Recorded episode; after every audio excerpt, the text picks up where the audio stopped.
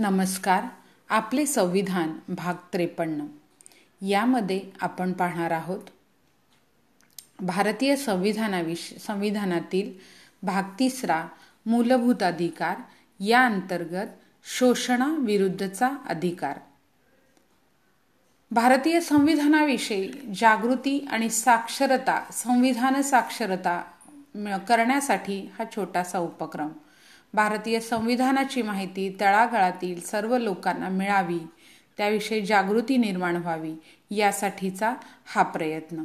आपणास विनंती आहे सदर पोस्ट आपण जास्तीत जास्त लोकांपर्यंत पोहोचवावी जेणेकरून संविधान जागर जागरामध्ये आपला सक्रिय सहभाग नोंदवला जाईल.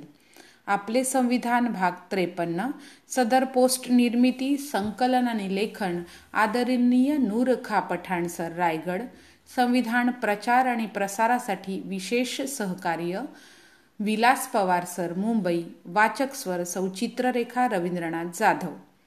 भारतीय संविधान अर्थात आपले संविधान भाग त्रेपन्न भाग तिसरा मूलभूत अधिकार शोषणाविरुद्धचा अधिकार. अनुच्छेद तेवीस व चोवीसच्या कलमानुसार विचार करण्याअगोदर हे लक्षात घ्यावे असावे की दोन्हीही शोषणाविरुद्ध अधिकार देणारे कलम. अनुच्छेद एकवीसचेच एक प्रकारे सक्षमीकरण करतात. आपण अगोदरच बघितले आहे की अनुच्छेद एकवीसमध्ये व्यक्तीच्या जीवित व व्यक्तिगत स्वातंत्र्याविषयी सविस्तारपणे सांगण्यात आलेले आहे.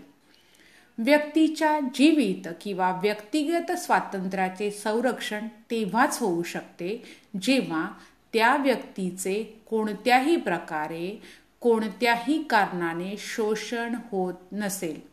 तिच्यावर जबरदस्ती होत नसेल. जबरदस्तीने कुठलेही कार्य करण्यास भाग पाडले जात नसेल. व्यक्तीला आपल्या परीने सन्मानजनक जीवन जगण्याचा अधिकार आहे आणि त्यामुळेच कोणीही आपल्यासोबत मनमानी अर्थात जबरदस्ती करू शकत नाही. याच बाबींना कायदेशीर स्वरूप देण्यात आले आहे. ते आहे अनुच्छेद तेवीस व अनुच्छेद चोवीस. अनुच्छेद तेवीस आणि चोवीसनुसार देण्यात आलेले अधिकार हे भारतीय तथा विदेशी सर्व नागरिकांना देण्यात आलेले आहेत. अनुच्छेद तेवीस माणसाचा अपव्यापार आणि वेटबिगारी यांना मनाई. एक माणसाचा माणसांचा अपव्यापार आणि वेठबिगारी किंवा बिगार व त्यासारख्या अन्य स्वरूपातील वेठबिगारीस मनाई करण्यात आलेली आहे.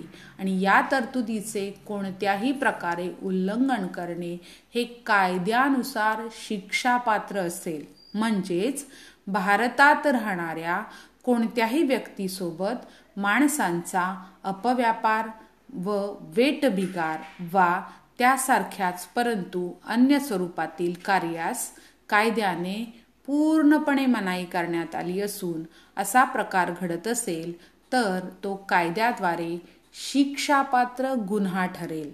आता माणसांचा अपव्यापार म्हणजे तरी काय? तर व्यक्तीची एखाद्या वस्तूप्रमाणे खरेदी विक्री करणे.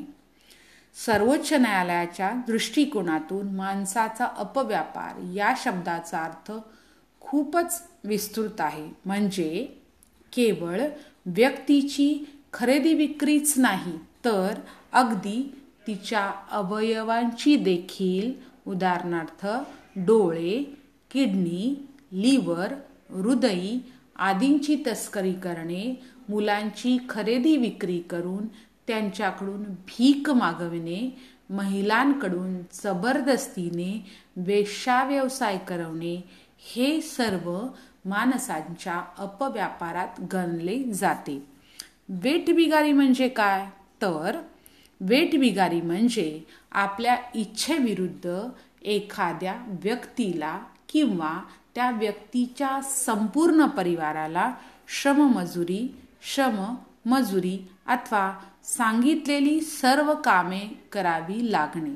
सहसा अशा व्यक्तीने स्वतः अथवा त्याच्या जवळच्या नातेवाईकांनी आई वडील भाऊ एखादी रक्कम वा वस्तू घेतलेली असते आणि अशी घेतलेली रक्कम परत करण्यास असमर्थ ठरल्याने त्याला अथवा कधी कधी त्याच्या संपूर्ण कुटुंबाला त्या रकमेची परतफेड म्हणून आवश्यक पूर्तता होईपर्यंत मनाविरुद्ध अशी बिगारी करावी लागते.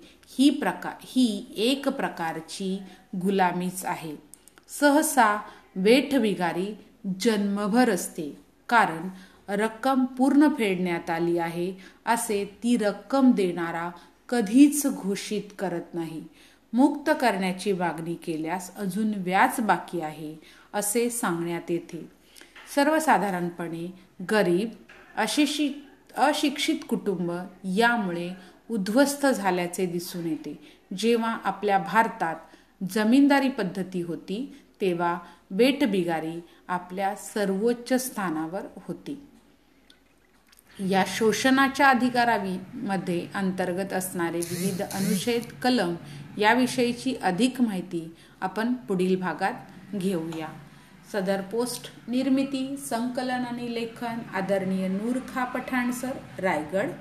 संविधान प्रचार आणि प्रसारासाठी विशेष सहकार्य विलास पवार मुंबई. वाचक स्वर सौचित्ररेखा रवींद्रनाथ जाधव.